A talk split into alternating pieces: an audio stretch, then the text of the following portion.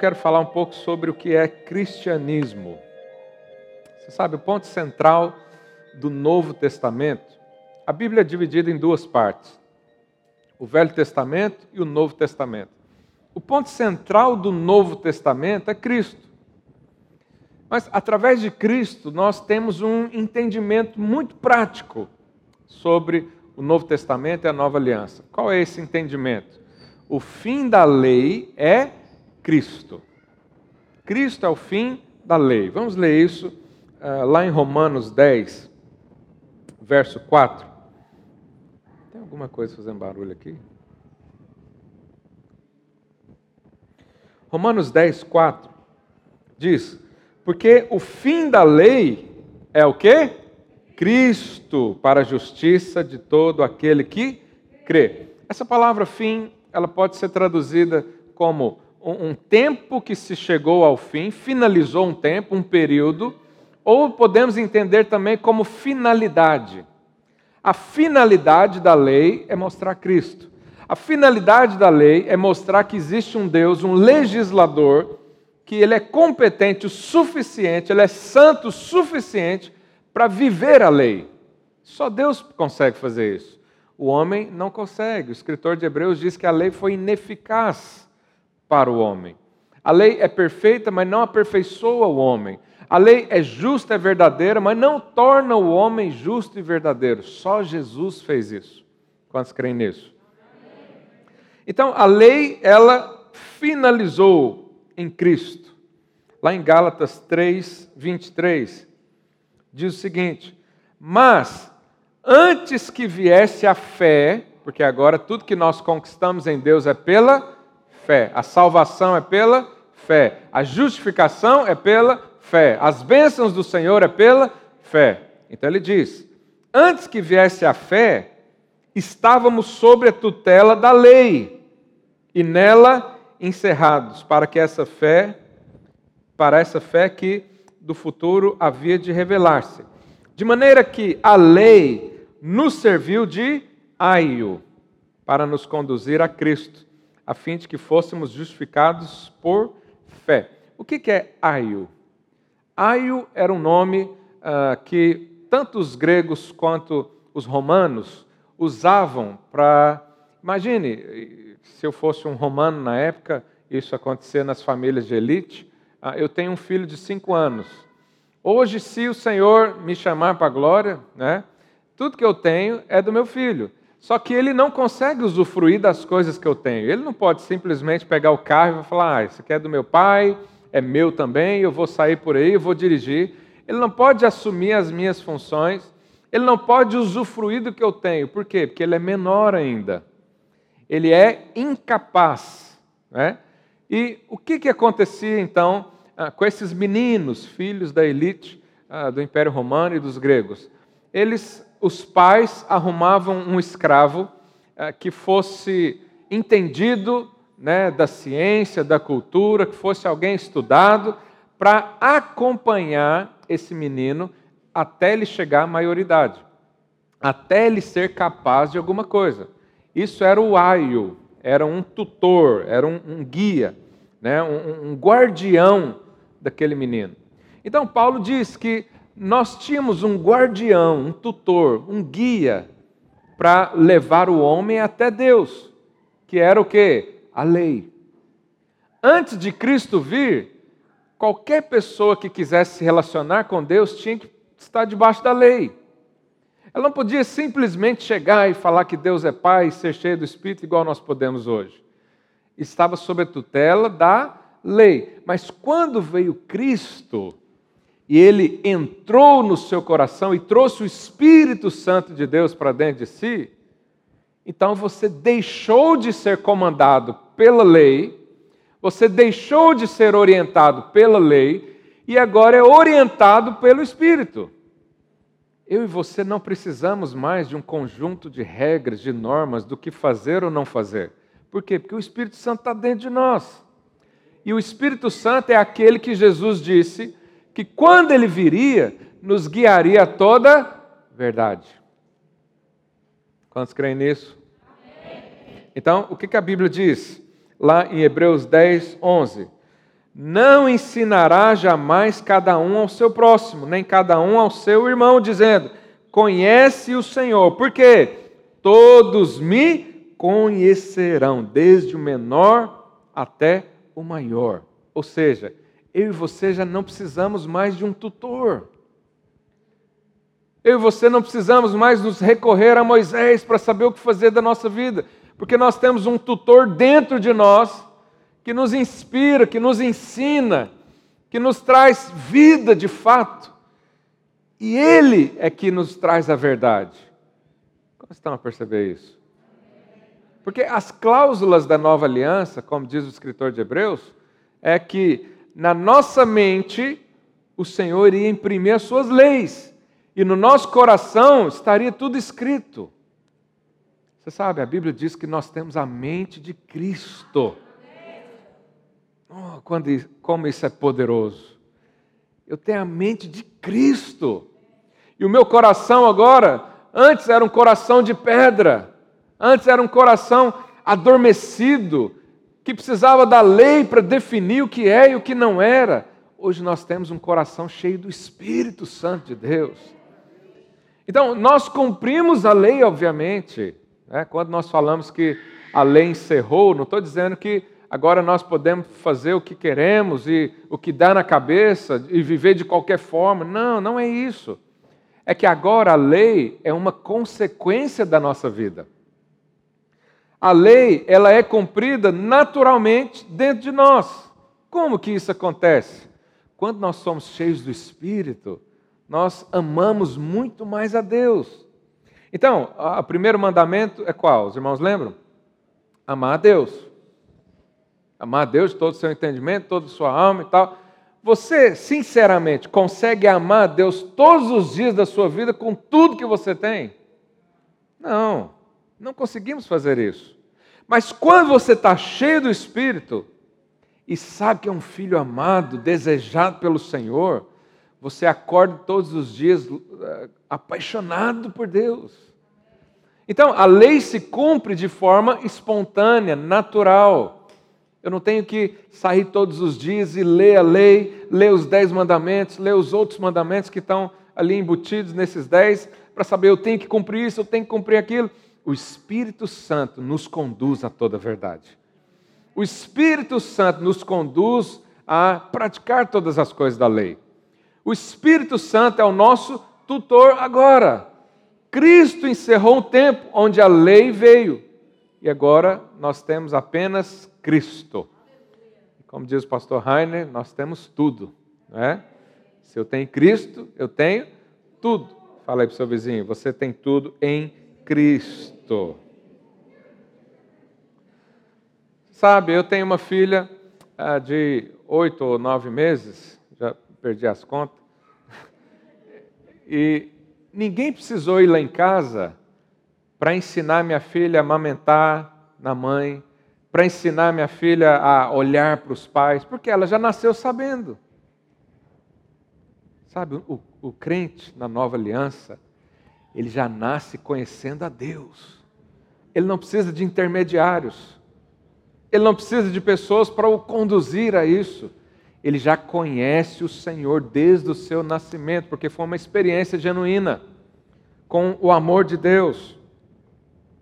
Então, o fim da lei é Cristo. Mas olha o que diz lá em Romanos 8, verso 2.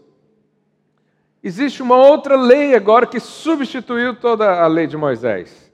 E aqui Paulo diz que porque a lei do espírito da vida, a lei do espírito da vida em Cristo Jesus te livrou da lei do pecado e da morte. Então, se há uma lei que nós temos que seguir hoje, qual é? é a lei do Espírito. A lei do Espírito. Domingo passado eu ministrei sobre uh, nós somos Espírito. O Senhor se comunica conosco através do Espírito. Nós somos cheios do Espírito Santo, que é o mesmo Espírito de Deus.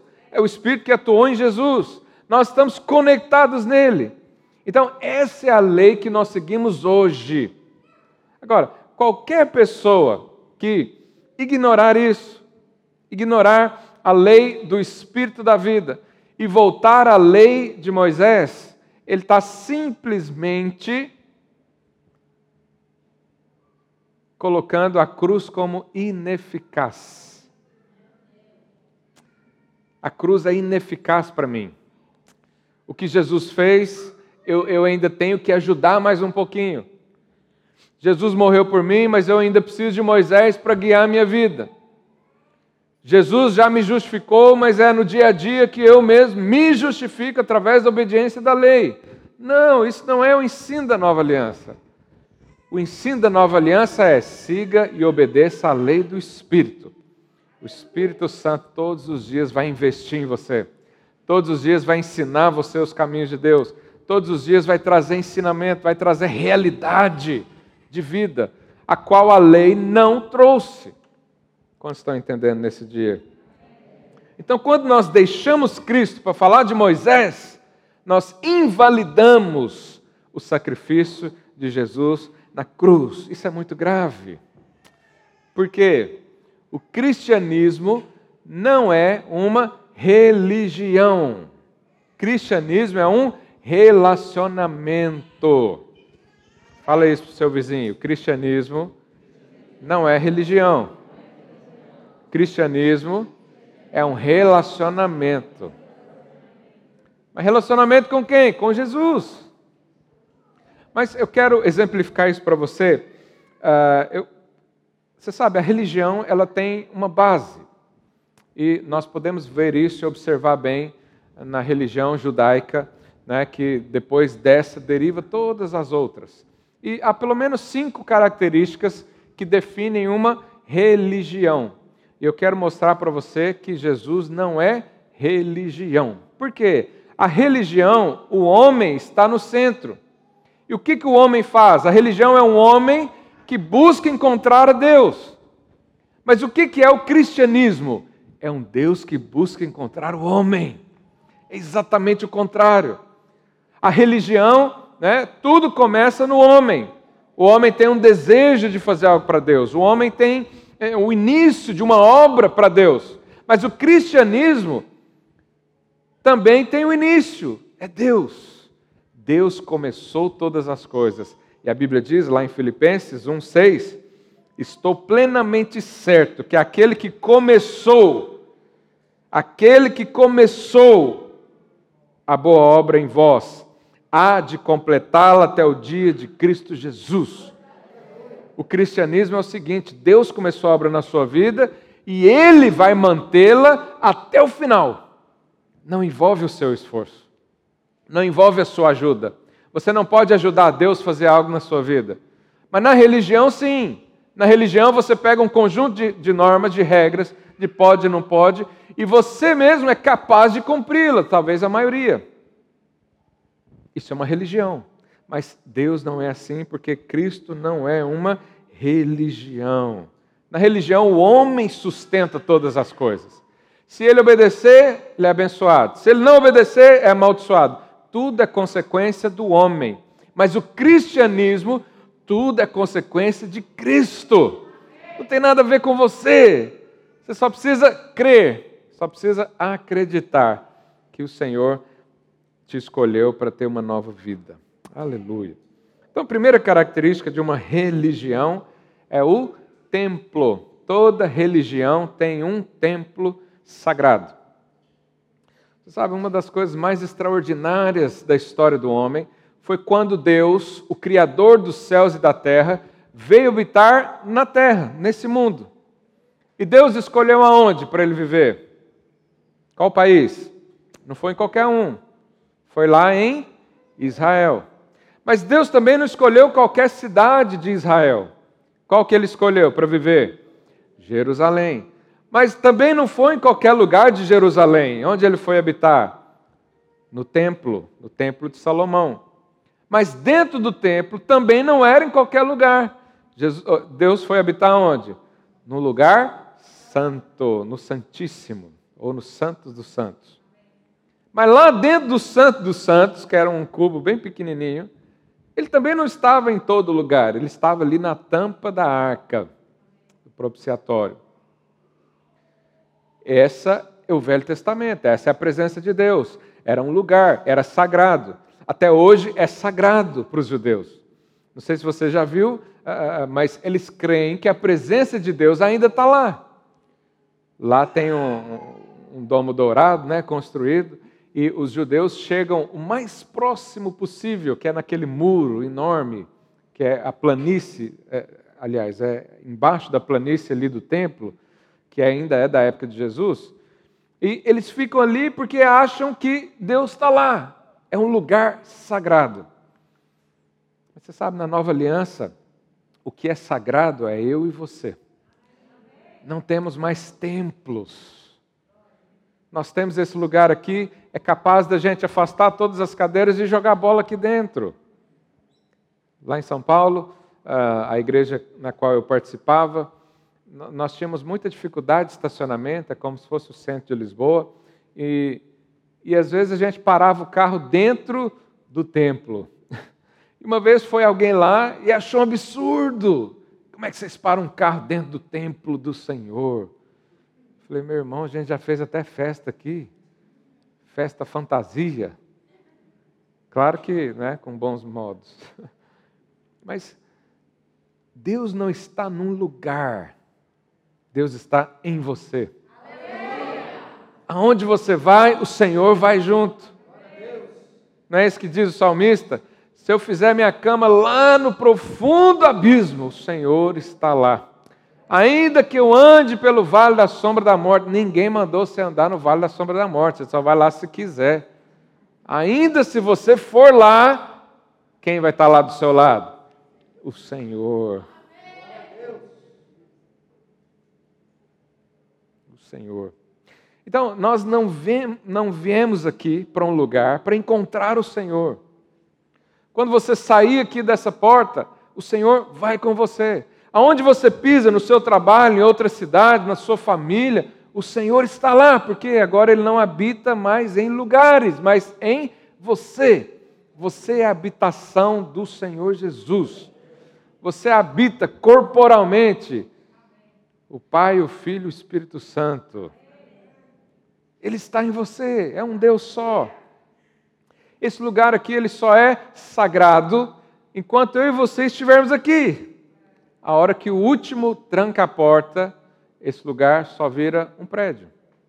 Então, a igreja do Novo Testamento não possui templos, ela possui local de reunião. Então, eventualmente, você vai nos ouvir dizer que esse aqui é uh, o prédio da igreja, né? fica mais teologicamente mais coerente com a nova aliança. Vamos para a igreja. Não, não, vamos para o prédio da igreja, porque a igreja somos nós. Aleluia. Então, você é habitação do Senhor. Diga, eu sou a habitação de Deus, casa de Deus, templo do Espírito. Aleluia. Segundo elemento de uma religião precisa da lei. Toda religião tem o conjunto de lei toda religião tem um conjunto de normas que, se não for seguido, né, o Deus daquela região, daquela religião, ele acha ruim, ele fica nervoso, ele fica irado, ele traz maldição, ele traz uh, consequências, não é? Mas o escritor de Hebreus diz que a lei foi escrita em tábuas de pedras no Velho Testamento, mas no Novo Testamento ela está escrita no nosso coração. É uma lei superior à lei de Moisés. Você tem que entender isso. Sabe, eu não sei se você já participou ah, quando alguém vai viajar, por exemplo, em grupo, né? E tem dois, três, quatro carros juntos, né? Que aquilo ali é uma peleja para andar todo mundo junto, né? Alguém já participou disso? A gente fala carreata ou caravana, não sei aqui em Portugal qual nome se dá para isso, mas imagina uns 10 carros andando juntos, vamos daqui para o porto. E sempre tem o carro que é mais rápido, né? ou o irmão que tem o pé mais pesado, que ele vai e deixa os outros para trás. Mas sempre tem também aquele irmão que tem o pé mais leve ou que o carro não comporta, não é?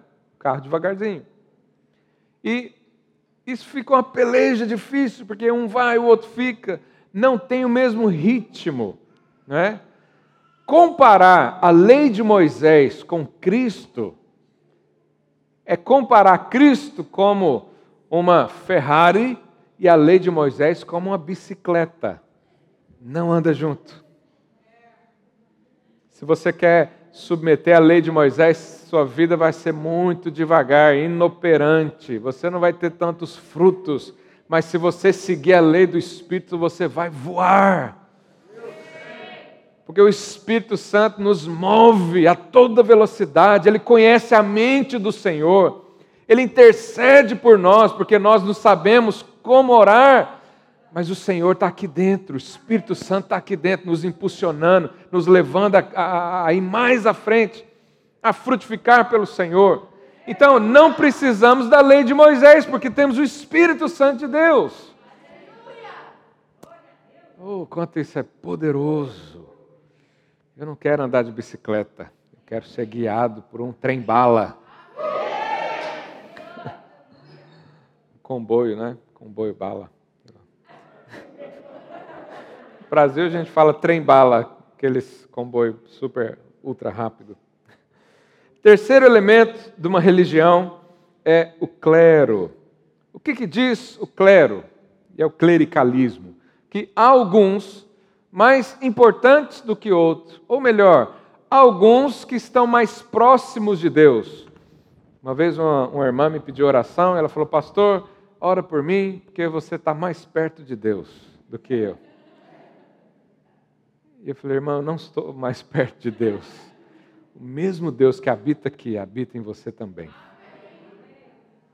E o apóstolo Pedro já quebrou esse argumento, né, lá na sua primeira carta, capítulo 2, verso 9. Olha o que ele diz: Vós, porém, sois raça eleita. Sabe o que significa raça eleita?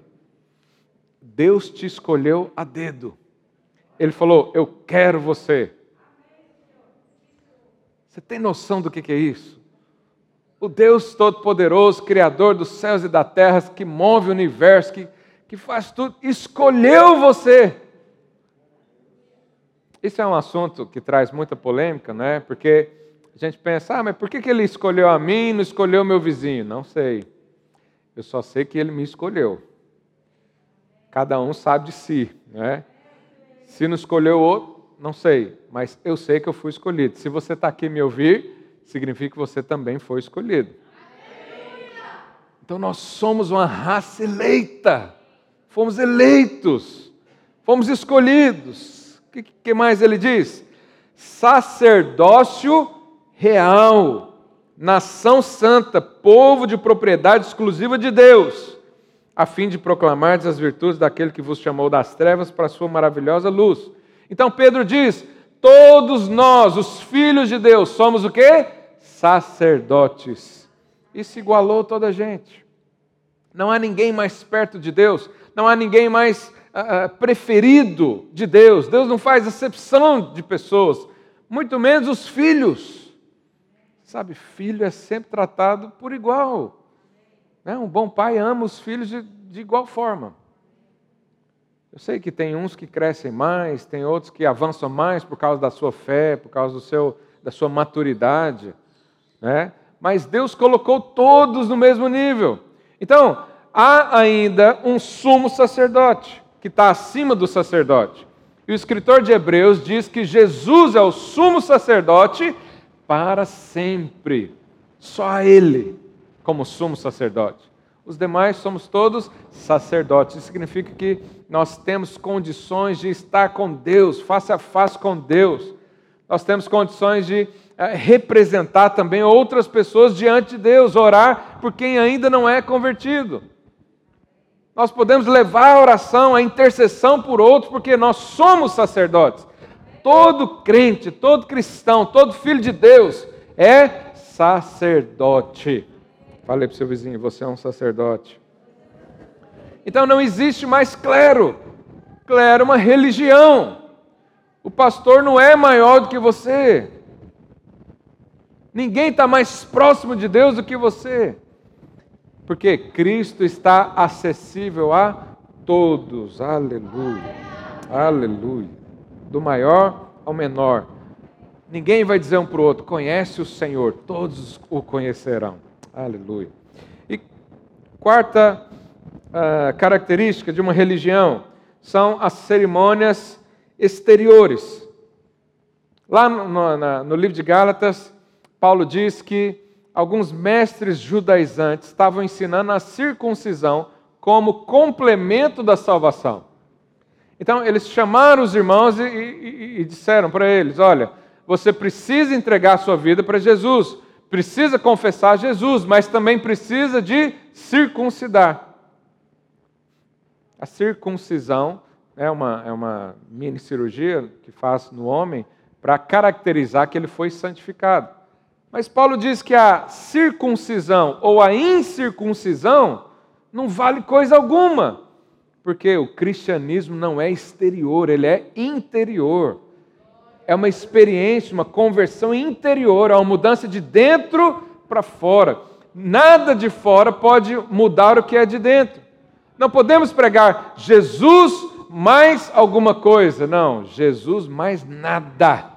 Porque Ele é suficiente.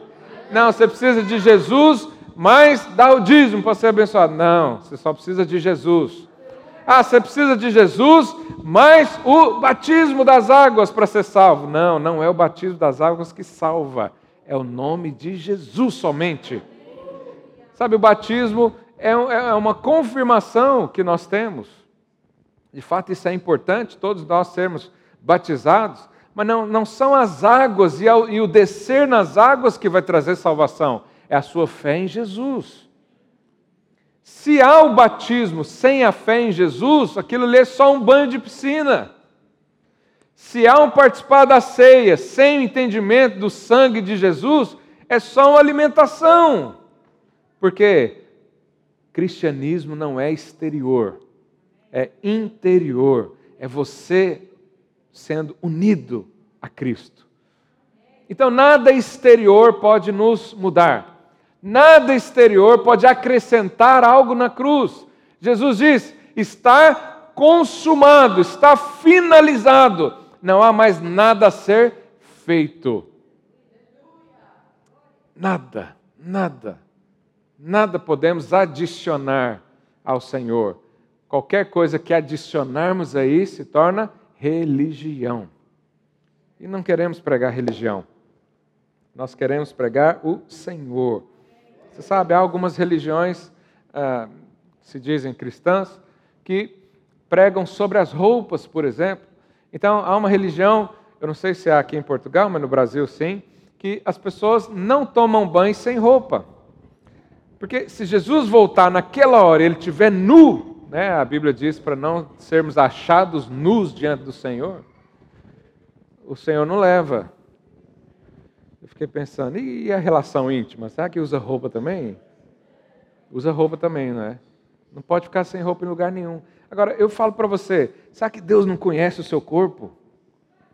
Deus te fez por inteiro. É lógico que a gente não deve andar nu por aí, porque o nosso relacionamento com Deus está resolvido, mas entre eu e você, não, não chega nu perto de mim, pelo amor de Deus. Vista-se mas diante de Deus, Ele te conhece por inteiro. Não há nada exterior, não há nada físico, não há nada que, que você possa fazer com as suas mãos para ser digno diante de Deus, porque Jesus já fez tudo. Ele já fez. Por que, que eu vou fazer agora? Então, não há bom senso na religião. A religião te afasta de Deus. A religião te confunde, a religião coloca barreiras. Né? A Bíblia já diz para nós entrarmos ousadamente diante do trono da graça, para obter misericórdia, para obter auxílio. O que é entrar ousadamente? Até pelado, se você quiser. Não é ousado alguém chegar pelado diante do outro? Mas volto a dizer, as suas relações entre os homens é problemática, mas com Deus não. Jesus falou: "Venha como estás". Senhor, eu tô, o Senhor não é digno de entrar na minha casa. Mas, Senhor, eu não, eu, eu não sou digno nem de. João disse né, que eu não, eu não posso nem desatar as sandálias. Justamente isso. Nós não podemos, mas o Senhor pode fazer isso por nós. E Ele assim o fez na cruz. Então as cerimônias, elas não exigem fé necessariamente. E elas também não causam uma transformação de dentro para fora, é uma transformação de fora para dentro. E a lei não pode mudar o homem por causa disso. Quinta característica de uma religião são as obras humanas. Uma religião tem que ter obra humana, tem que ter sacrifício humano, tem que ter boas obras humanas. Mas a santificação, a salvação, que antes dependia das obras, não depende mais, porque o Senhor nos deu. Há muitas pessoas que às vezes nos acusam de pregar um evangelho barato. Pastor, esse é um evangelho muito barato, muito fácil. Eu não prego um evangelho barato, eu prego um evangelho de graça é muito superior a isso.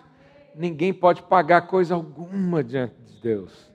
Ninguém pode se vangloriar de nada diante de Deus. Não vai chegar lá um justo, porque só teve um justo nessa terra e agora ele está lá com o Pai, que é Jesus.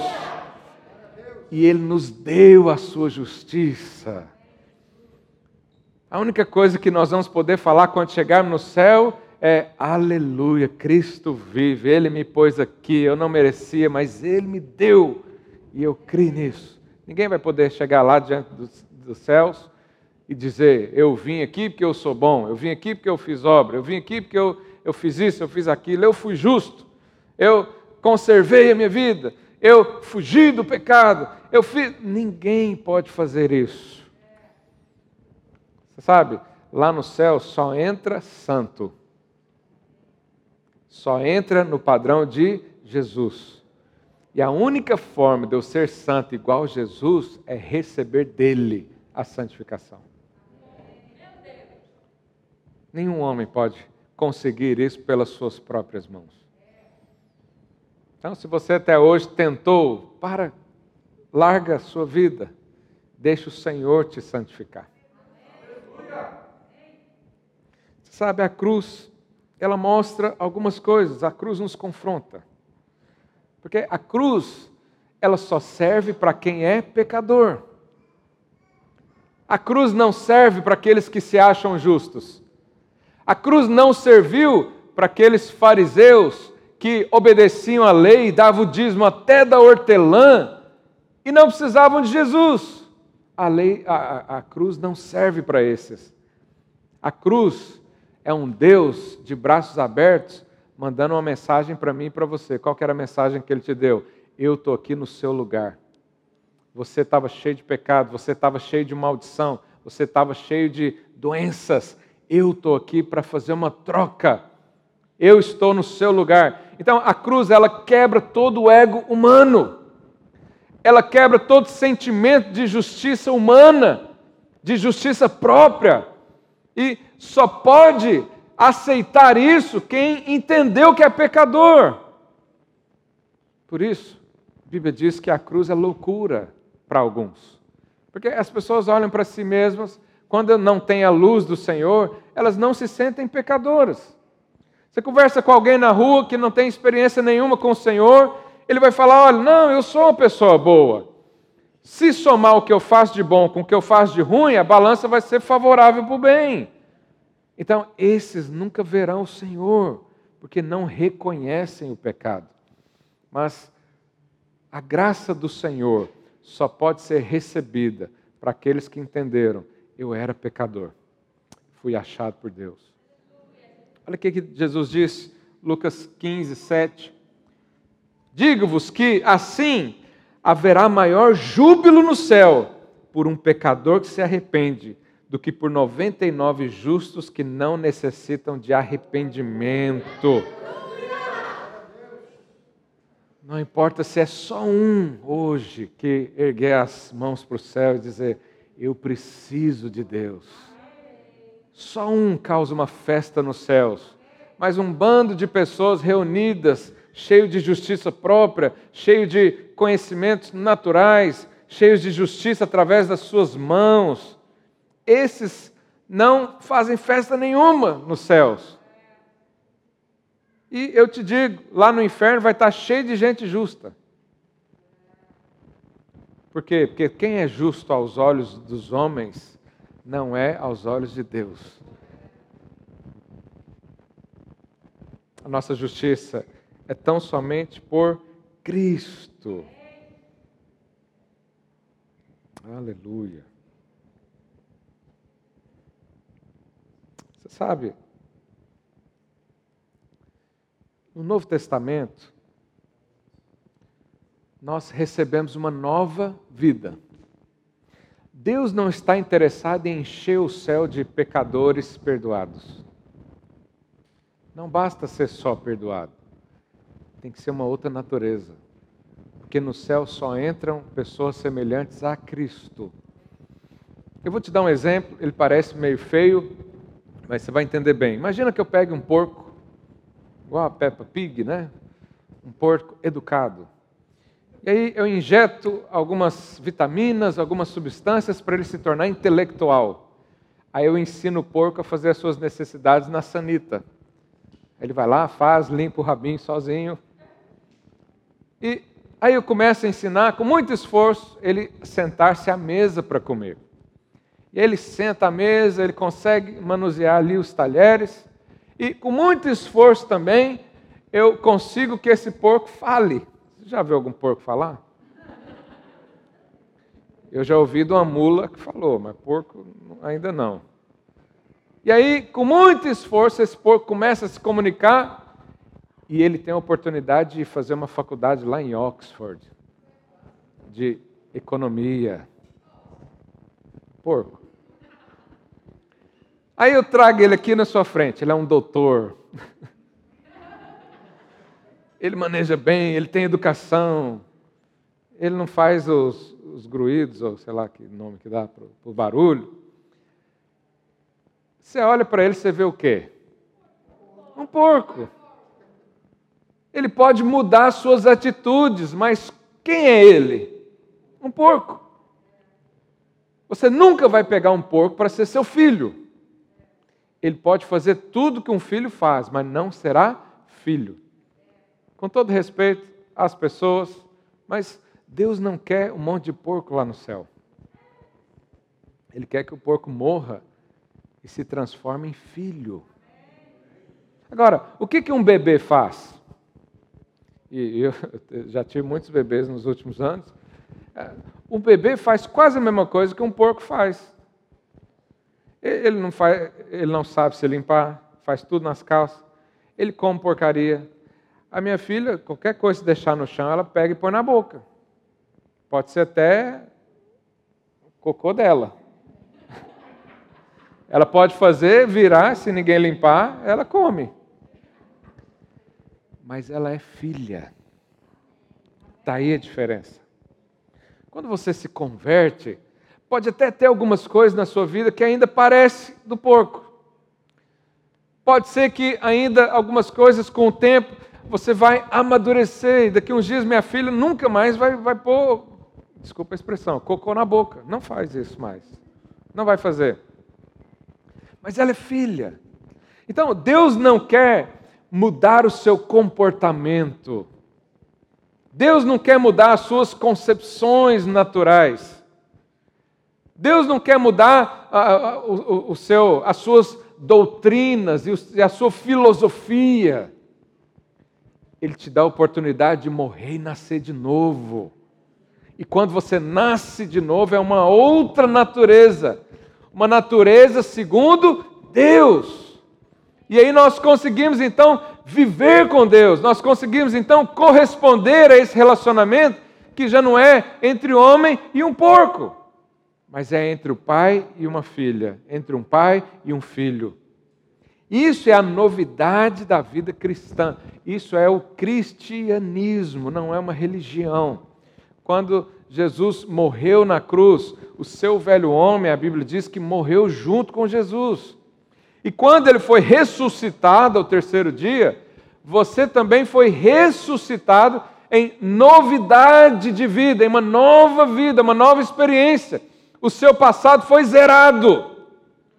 O seu passado foi apagado. Todas as atitudes do velho homem, Deus simplesmente esquece, coloca tudo no esquecimento, tudo no passado e te dá um futuro glorioso, cheio da presença, da vida. Isso significa o novo nascimento, isso significa cristianismo, não tem nada a ver com a religião, não tem nada a ver com conjunto de normas, não tem nada a ver com obediência na sua força, mas tem a ver com um novo nascimento. E esse novo nascimento te credencia a ser filho de Deus. A Bíblia diz: todos os que receberam, deu-lhes o direito, o poder de serem o quê? Filhos de Deus. Vê se tem um filho ou uma filha de Deus aí do seu lado. Tem? Olha aí, fala para ele: você é uma nova criatura. As coisas velhas passaram. Deus agora fez tudo novo para você. E isso não tem nada a ver com religião, não tem nada a ver com templo, não tem nada a ver com as leis, não tem nada a ver com sacrifícios exteriores, não tem nada a ver com clero, porque é um relacionamento de pai para filho. Sabe, quem não recebe a nova vida, ele não consegue fluir nessa, em Deus. Sabe, há pessoas que ah, já estão muitos anos na igreja, mas elas sentem ainda como se Deus estivesse muito distante. Lá na primeira carta de, de João, você pode ler lá os sinais ah, de, de alguém que se converteu. Vou te dar um exemplo. Quem se converteu e teve uma nova vida, ele não consegue odiar alguém. Quem nasceu de novo, ele não consegue é, alimentar magos no coração, porque isso não tem nada a ver com a vida cristã os mandamentos, um deles está escrito lá: não matarás. Jesus ampliou o entendimento desse mandamento e diz: se alguém chamar o irmão de idiota, de tolo, já o matou. Jesus ampliou. Agora, quem nasce de novo, ele não tem desejo de chamar de idiota as pessoas, ele tem desejo de amá-las. Quem nasce de novo, ele não busca é, é, outras pessoas para se relacionar sexualmente, porque Deus já deu um casamento harmonioso, perfeito. Quem nasceu de novo não faz esforço nenhum para cumprir a lei, mas é tudo de forma espontânea, saudável, em alegria. Sabe, então, não sei qual que é a vida que você tem vivido, se é uma vida fria, distante do Senhor, se você né, não consegue fluir em Deus. Você chega numa reunião como essa e as pessoas estão louvando ao Senhor de braços erguidos, elas estão sentindo até um arrepio, elas estão chorando, quebrantada, e você não acontece nada. Talvez você precisa nascer de novo. Porque há experiências com Deus que são intelectuais ou emocionais não necessariamente espirituais. Eu já conversei com pessoas que nasceram na igreja. Na igreja não, nasceu no hospital, né? Mas os pais trouxeram na igreja desde pequeno.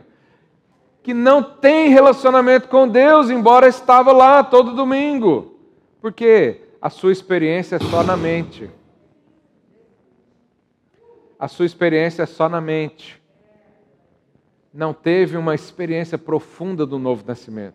O novo nascimento é um dia que marca a sua vida. Se você não consegue dizer quando foi, talvez não foi. Eu não quero pôr em xeque isso, cada um avalie si mesmo. Ninguém pode julgar se o outro nasceu de novo ou não. Mas a Bíblia diz que pelos frutos você conhece a árvore. Então você pode ter uma noção. Se a sua vida com Deus ela não flui como um filho para um pai, tem algo errado aí.